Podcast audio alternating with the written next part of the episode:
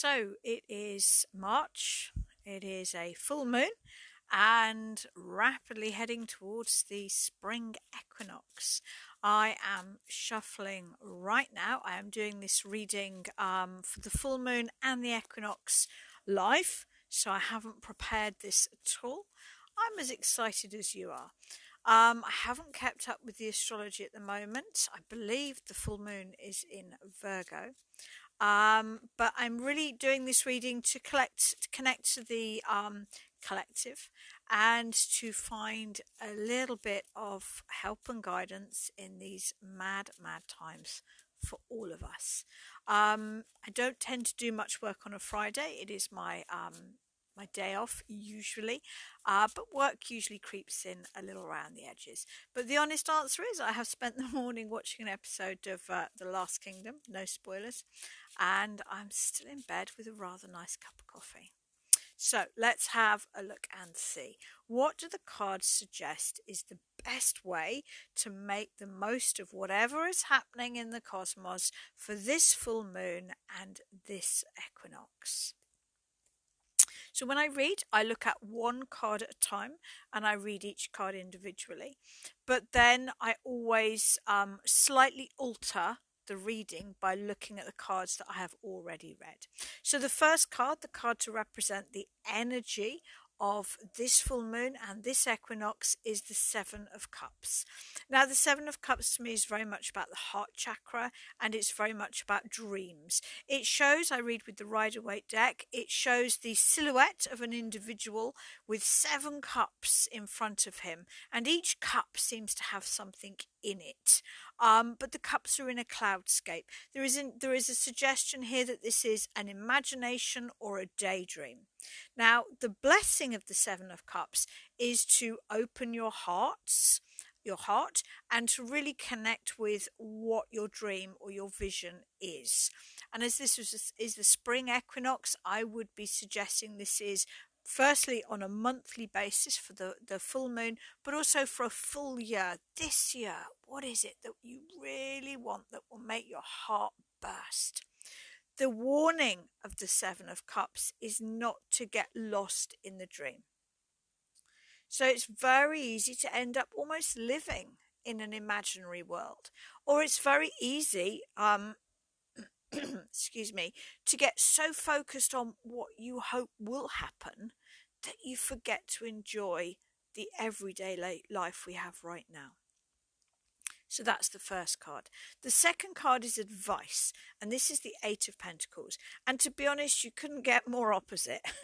they are both good cards, they're both positive cards, but they are polar opposites. The Eight of Pentacles shows an individual um, sat at a carving bench carving pentacles and he's clearly um, lost in the process of creating these pentacles. So we've gone from the energy around us, which is the dreamy, heart centered, vision boardy kind of energy of the Seven of Cups, to the Eight of Pentacles, which is uber practical, uber organized, and getting the job done. So, personally, putting those two together, I would say bringing it right into this full moon. This is the time to have a spring clean. This is the time to systemize anything in your life that is dragging you down or taking too much time up. This is the time to look at your finances. You know, and if, if you dream of um, having the money to to do something in particular, just start a savings plan or look at your bu- budget or find a way you can achieve it. If there's something you want to do this year, the Eight of Pentacles would suggest that now is the time to actually work out how you're going to do it. Okay, organize, systemize, look at finances, perhaps look at learning a skill that would help you to achieve this dream. Where will this lead you? The final card is the Three of Wands. Now, the Three of Wands is an incredibly positive card. It is a card of joy and success and feeling good about whatever this plan is. So, this is suggesting to me that basically this is a really good month to get your house in order And I use that word, you might that might apply to your mindset. It might apply to your craft studio in the garage. It might apply to your family. It might apply to your small business. It might apply to your creative project um, or your fitness regime. I think the important thing with these um, collective readings is to make it apply to your life well. So, just reading through the three cards again and finding the narrative between them before we look at the card at the bottom of the pack. Seven of Cups, that is about dreams. It's about the heart chakra. It's about perhaps this is this moon is a really good time to be doing some uh, vision boarding, meditating, journaling. What is it I want to achieve this year? What is it I really not not not like like mundane goals, but what would make me happy? You know, what would really make me happy this this this moon this year? The Eight of Pentacles is getting down to business. Right, okay. Um, you know, if I want a holiday, fine. I'm going to research it. I'm going to work out how I can afford it, and I'm going to get a, get my budget in order so I can start saving for it. Um, for me, um, I really want to live in a minimalist bedroom. 52, never yet happened. Um, but you know what? I'm getting there. Slowly but surely, I'm getting there. Um, very much spring clean mode for me. So, m- holding on to that dream, but finding practical ways that you can try and bring it into reality. Because the Three of Wands suggests you can do this. Um, and what that's saying is if you've decided you want to make a million pounds by selling, I don't know, notebooks this year. It's not saying uh, uh, that it's rubber stamping every dream. But if there is a heartfelt dream, and if you're able to really start the practical work this month, it's suggesting that the energies are in alignment for doing that. Some months I look at the cards if you've been following me for a while, and it's just about, or, oh, you know, avoid arguments and, you know, be careful, be cautious. This seems like a month to really focus on manifesting your dreams, if we want to use that sort of spiritual terminology. Card at the bottom of the pack, always important. I love the card at the bottom of the pack. You can choose to use this card for whatever you want as long as you make that decision before you shuffle the cards. Okay. Normally, I um, make the card at the bottom of the pack what we need to know. Um, because when we ask a question of the cards, we don't always know everything we need to ask. So this gives us the op- the cards the option to say to sort of add in something we haven't thought about, if you like, a sort of an um, you know, a little note at the bottom of the letter. A PS, I guess, postscript. this is the postscript card. Excuse me. It the postscript card, the card at the bottom of the pack is the Six of Cups. If you've read my stuff, you know I don't like this card. It's the card of childhood wounds, but it's also the card of um, the illusion of safety. Life was never safe. Okay, if you're reading this, having read my newsletter, you will have read for the first time, perhaps in a long time, I've shared something political on my um, business from my business persona. Life was never safe. Life has been unsafe and difficult for an awful lot of people for a very long time. It's just that for many people it's close to home. And for whatever reason that we don't fully understand, the political classes have decided to heighten our awareness of this at the moment. Um, we all, I think, or the vast majority of us, have a, a need, a desire to feel safe. Life isn't safe. That's not how it goes. That's not how it runs. Um, the only certainty in, in, in life is death. It will have an ending.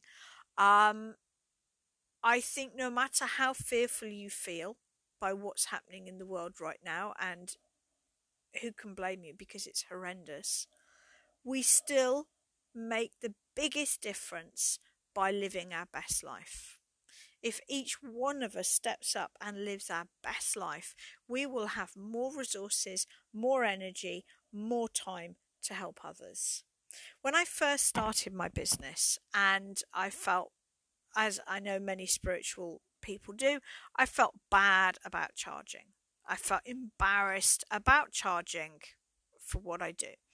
Um, and it was a good friend of mine who said, Well, the thing is, if you charge for what you do and you manage to create a little extra income, you can then go and you can treat yourself to a healing or a reading or buying something from a local craftsperson and you can go out there and you can spend that money in a in an empowering and meaningful way and put that energy back and it re- that made a huge difference to me and it's something i really try to follow through i try to buy myself you know a healing or a reading from other local um, businesses.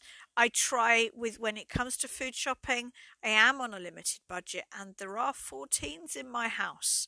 So, yeah, I do go to the local supermarket. I cannot buy a week's worth of food at a farmer's market. But where I can, I do buy local. I do buy from small um, businesses and I try to buy where I can from people that I believe in. And so, you know, we are all trying, I think a lot of us, not all, a lot of us are trying to feel safe right now. And to me, that is buying in to the political classes. They want us to feel weak, they want us to feel poor, and they want us to feel afraid. And I say, turn that around. Live your best life. Shine. Follow your dreams.